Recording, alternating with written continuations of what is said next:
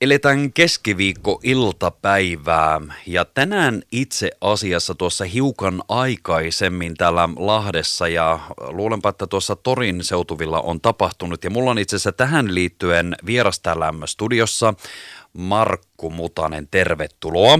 Kiitoksia, kiitoksia. Ja nyt äh, sä olet puuhannut kaikenlaista ja se liittyy äh, vuosien varrella sun kohdalla hyvin paljon ruokaan monessa eri vinkkelissä. Tämä kerrottakoon kaikille, jotka ovat Markkua ei, eivät välttämättä muista, mutta kyllä moni muistaa ja tietää, että sä puuhat kaiken näköistä ja ruoka on sellainen intohimo. Ja sen takia Markku ollaan nyt täällä studiossa myös sun kanssa. Sä oot nimittäin käynyt tässä tekemässä vähän tällaista tietynlaista tutkimusta tutkimusta, joka liittyy vähän kesään, se liittyy toriin ja se liittyy ruokaan. Kerro ihmeessä lisää. Joo, kiitos. Eli tänä aamuna olin Lahden torilla ja torikahviloissa kävin testaamassa kolmen kahvilan kraavilohileivät. Eli tuota, ajatuksena on se, että nämä lohileivät ovat lähellä lahtelaisten sydämiä ja jokaisella onkin oma suosikki torikahvilansa, joista saa näitä herkkuleipiä. Eli tämä on tämä kupletijuoni. No niin, ja, ja tämähän on nimenomaan se, että tiedetään, että on se ihana kesäpäivä, voisi olla syksypäivä tai mikä tahansa ja mennään sinne torille ja kyllähän tämä lohileipä on monien suosikki, kun puhutaan nimenomaan, että halutaan jotakin suolasta. No sä, lähditkö sä sitten tutkimaan näitä vai mitä siellä sitten puuhasit? Joo, ensiksi haluan mennä tähän, että missä paikoissa mä kävin, eli Cafe Carlos, Cafe Paussi ja Cafe Annika on nämä kolme paikkaa, jossa mä vierailin. Ja tuota, nämä arviointi tapahtui asteikolla yhdestä viiteen, jossa huo, yksi on huonoin ja para, viisi on paras. Arvioinnissa kiinnitin erityisesti huomiota makuun, ulkonäköön, koostumukseen ja tietysti myös kraavilohen määrään. Eli nyt mä yllätän kuuntelijat, mulla oli kalibroitu digitaalinen vaaka mukana. Ja mä ennakkoon tuota, valikoin äh, ihan sieltä kylmävitriinistä nämä leivät, ja sitten minä, minä punnitsin myöskin, myöskin nämä leivät ja lohen määriä, siellä tuli yllättäviä eroja. Oi, oi, oi, just meinasin nimittäin kysyä, että, että minkälainen oli sitten lopputulos. Varmaan menetkin siihen kohtaan. Eli tässä saadaan itse asiassa aika mielenkiintoisia juttuja, koska, ja oliko nyt näin, että kukaan tai mikä näistä paikoista ei tiennyt, että tämmöinen testaus tulee tapahtumaan? Ö, etukäteen mä kyllä ilmoitin, että jotain tapahtuu, mutta minä sanoin, että mitään ette tee ennakkoon, eli mä sattumanvaraisesti kylmävitriinistä valitsen nämä leivät, eli tuli, minä käytän omaa valtaisuuttani siinä ja tuota, otan ne leivät, mitä minä maistelen ja arvioin, ja siltä pohjalta sitten lähdin, lähdettiin liikkeelle. Ja tuota, mulla oli pöytä, jos oli valkoinen pöytäliina, ulkopuolella näitä kahviloita, joka tietysti torilla herätti huomiota, että mä kokivaatteet päällä istuin siellä valkoisella valkoinen, pöydällä valkoinen, valkoinen liina ja leivät siinä siististi esillä, niin toki herätti ihmiset, että mitä täällä oikein torilla tapahtuu. Mutta se oli ihan mie- mielenkiintoinen itselle myöskin tämä, tämä aamupäivä siellä torilla. Laitetaan tästä, jos Markulle myös sopii, niin muutama valokuva myös tuonne meidän somekanaville, niin voitte käydä katsomassa näistä tätä tilannetta, missä tämä testi tänään tehtiin. Semmoinen, ennen kuin mennään nyt varsinaisiin tuloksiin, Markku, miten kun me ollaan vähän ujoja lähtökohtaisesti, niin tuota, tuliko ihmiset juttelemaan tai kyselemään vai tuliko enemmän niitä katseita, että mitä tällä tapahtuu? Mulle tuli kysymyksiä, että mitä täällä tapahtuu, koska ne kiinnitti huomiota, että jotain ilmiselvästi tapahtuu, koska ää, se mun asema, paikka oli aika virallinen siellä torilla ja tuota, ihmiset kysyivät. Mä kerroin sitten, että suoritan kraavilohi leipätestiä kolmen kahvilan kahvilan tota, paikoista. Eli tämä oli, niin kuin, kyllä minä kerroin ihmisille, että ihmiset oli hyvin kiinnostuneita tietämään, että mitä tapahtuu. Et se oli oikein positiivista. No sitten nyt varmaan kaikkia alkaa kiinnostamaan, että minkälaisiin äm, asioihin sitten tässä päädyttiin. Eli kun sä tuossa kerrotkin hetki sitten, että ä, pisteytit vähän näitä ja totta kai näitä punnitsemistuloksia ja muita, niin tuota, jos niitä kohti mennään pikkuhiljaa, niin nyt Markku, kerrohan, mitä sieltä löytyy ja minkälaisiin asioihin siellä olet kiinnittänyt huomiota. Ja totta kai nyt tietysti kiinnostaa, että miten nämä pisteytykset ja muut menivät tässä. Joo, kiitos. Tuota, ensinnäkin Cafe Karloksen, Karloksessa käytettiin tuiki tavallista Vaasa ruis, ruispalat ruisleipää. Se kiinnitti huomiota. Ja tähän sama hengemme veto mä voisin sanoa näin yleisellä tasolla että kun ihmiset menee ravintolaan tai kahvilaan ö, nauttimaan ö, ruokaa, niin yleensä se pitäisi poiketa jollakin tavalla siitä tavanomaisesta koti-arkiruuasta tai kahvileivästä tai niin edespäin.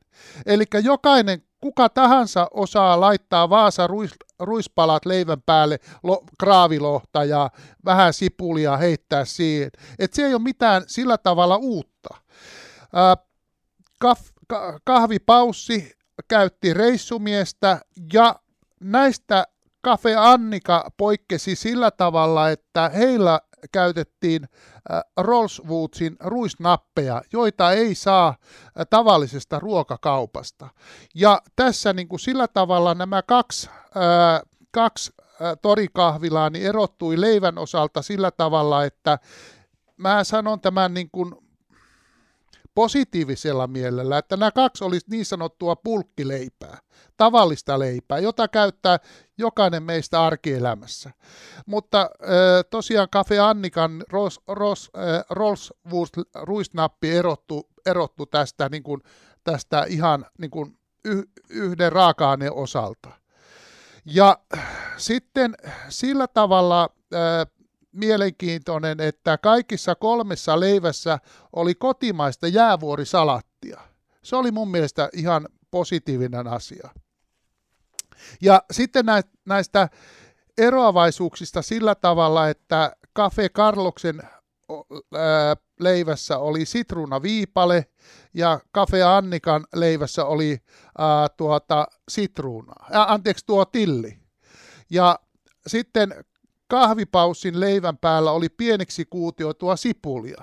Siinä oli vähän tämmöisiä pieniä eroavaisuuksia näiden, näiden kolmen, kolmen välillä.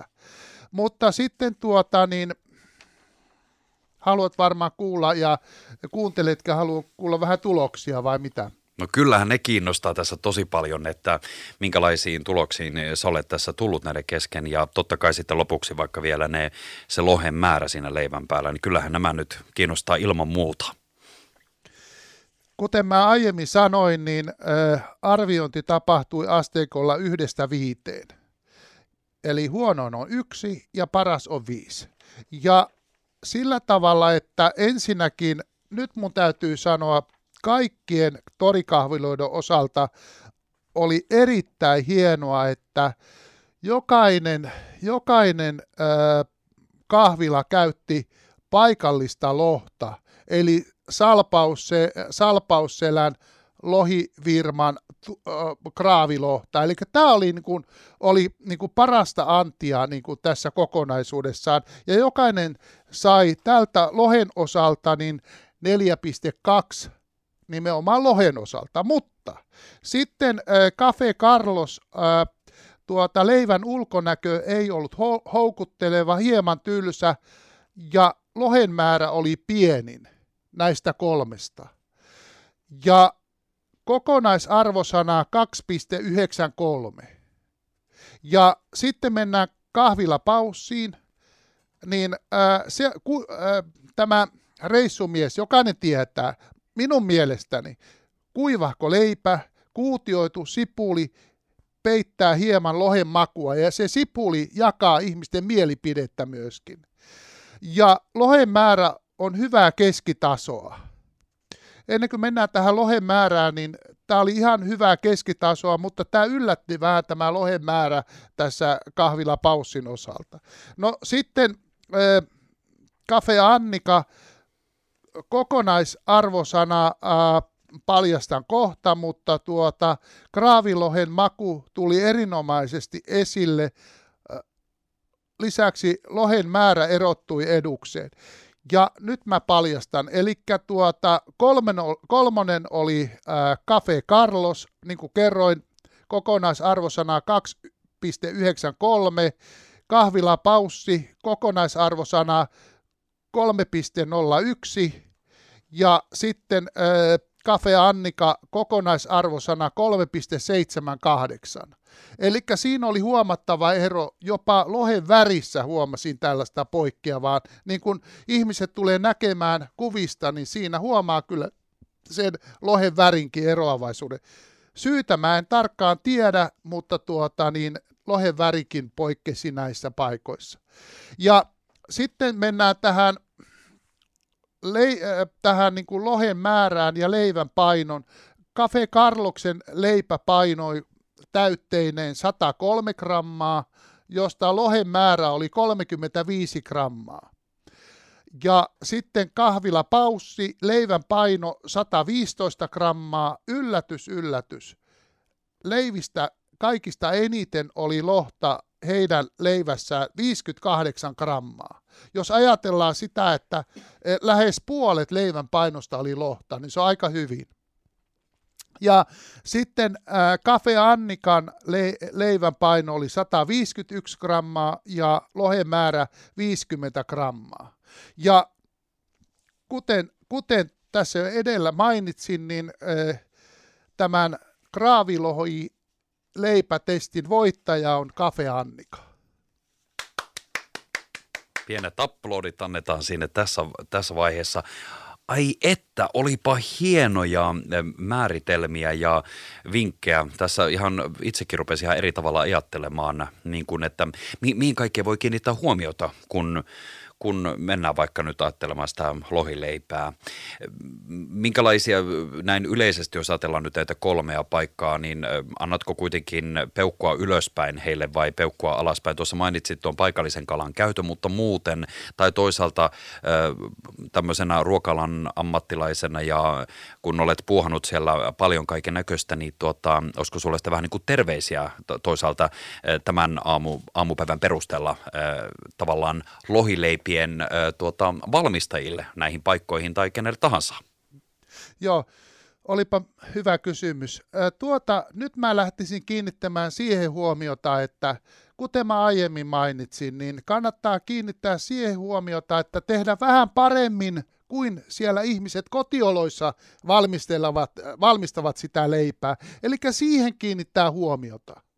Ja tuota, sitten myöskin se, että vaikka tämä tulos nyt on näiden kahviden osalta sillä tavalla, että Cafe Carlos tuli kolmanneksi ja kahvila Paussi tuli toi, äh, toiseksi ja Anni, Anni, äh, Cafe Annika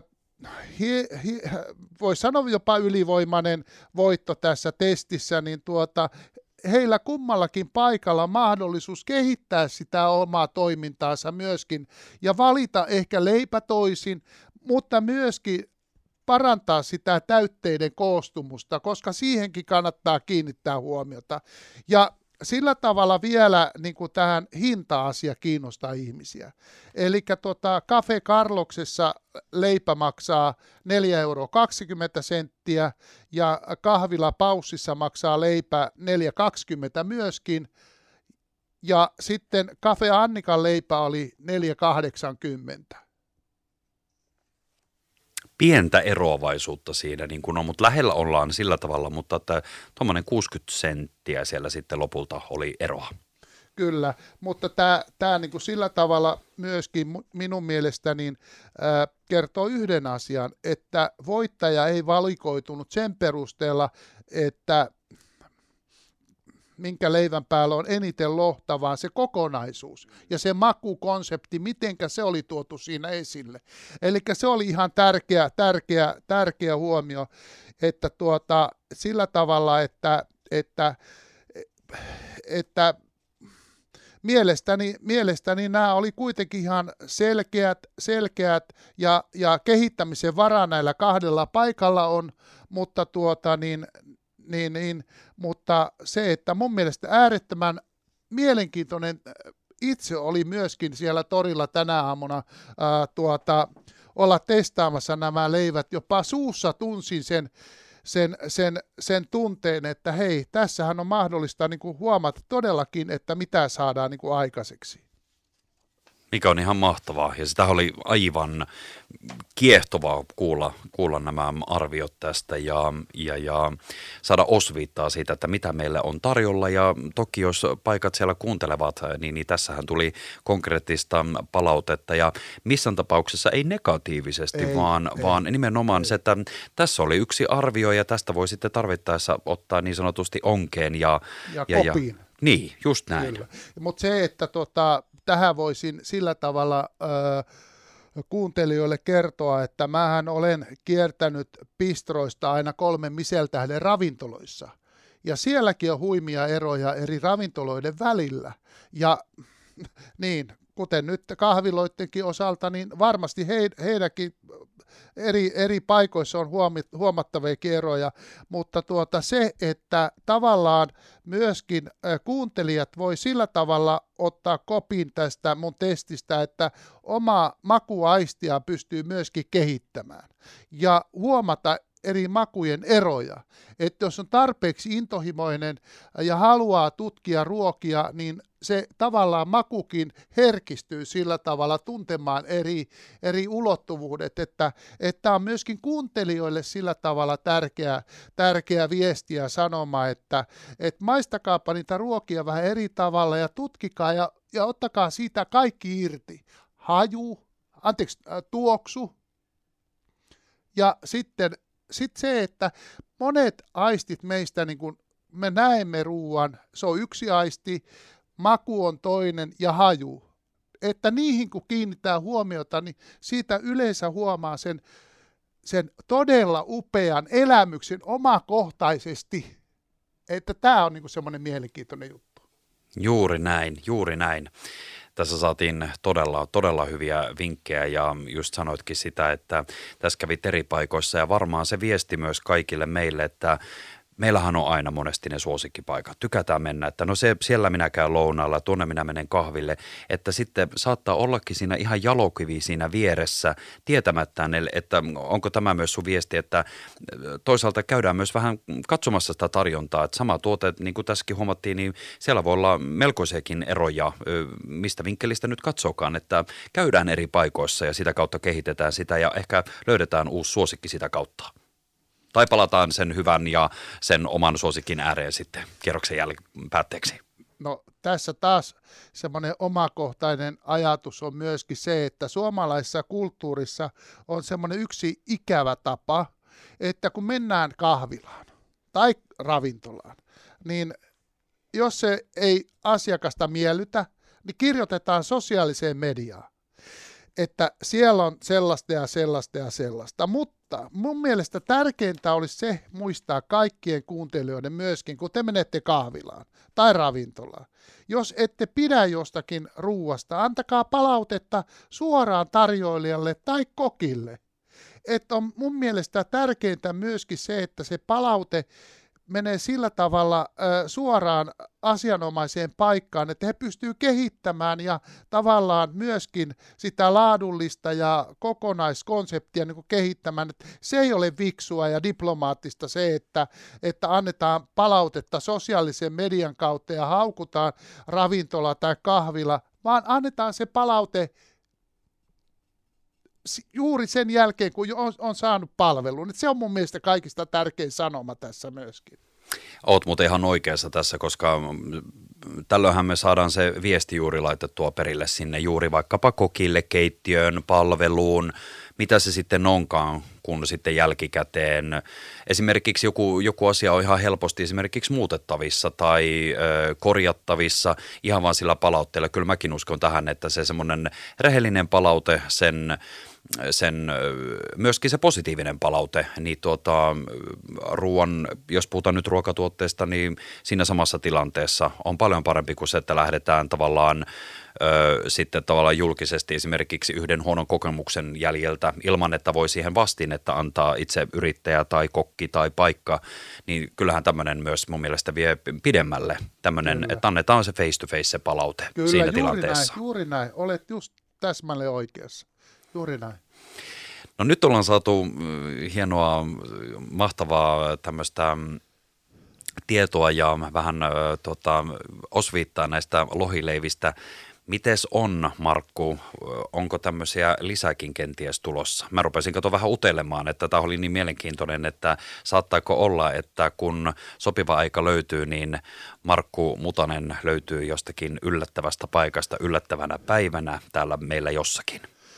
Öö, joo, tässä tuota, kuuntelijalle voi sillä tavalla kertoa, että ajatuksena lähteä kieltämään kolme pistroa, koska Lahdessa on sellainen, sellainen tilanne, että täällä on useita pistroja. Ja mulla olisi tarkoitus sillä tavalla lähteä makumatkalle kolmeen pistroon ja, ja maistella heidän omia erikoistuotteitaan ja sitten tavallaan tehdä heille myöskin yllätystestin heille myöskin siitä, että tuota, mitenkä he reagoivat ää, ää, tiettyyn, tiettyyn asiaan, jota mä nyt en halua tässä paljastaa, mutta on tarkoitus sillä tavalla, että pistrot tulee myöskin mahdollisesti tuota, niin tässä, tässä myöskin testattavaksi, että mikäli, mikäli nyt tässä saadaan asiat sillä tavalla hoidettua, niin mä uskon, että radiovoiman voiman taajuudella sitten varmasti kuulette minun mielipiteiden, ää, mielipiteitä että pistroista, että rehellistä ja avointa ja, ja diplomaattista palautetta ää, pistroissa on todennäköisesti tulossa ja mitä ilmeisemmin. No niin, nyt on mikki mullakin päällä. Hienoa, tämä oli ihan mahtava kuulla. Markku, mä kiitän sua tosi paljon tästä haastattelusta ja jos et nyt kuulu tätä kaikkea, niin laitetaan se tuonne meidän podcasteihin vielä kuunneltavaksi ja kuvia löytyy tuolta meidän somekanavilta ja niin kuin tässä kuultiin, niin tässähän nyt jäädään jännittämään, että milloin tapahtuu tällainen seuraava, seuraava mielenkiintoinen mat- makumatka. Tähän voisi sanoa sen verran, että toivon myöskin, että kuuntelijat antaa palautetta tästä minun, minun suorituksestani, että mitä mieltä he olivat. Eli he voivat itse käydä testaamassa, että, että oliko minun arvioni oikein. No niin, koppia ja palloa on heitetty myös sinne toiseen suuntaan, joten antakaapa palautetta. Ja niin kuin tässä myös tuli, että muistakaa, että siellä minne tahansa menettekään nyt vaikka kesäpäivää viettämään, on se sitten lohileipää tai mitä tahansa, niin muistakaa sitä palautetta antaa niin kuin joka tapauksessa aina siellä paikan päällä. Ja toki tietysti nyt kun tässä kuuntelitte ja jos tässä tulee nyt tai on lähimuistissa jotakin tapahtumaa muuta, niin tänne radio, radiovoimaan meidän eri kanavien kautta, niin pystytte myös ilman muuta laittaa viestiä, niin välitellään niitä myös sitten tarvittaessa Markunkin suuntaan.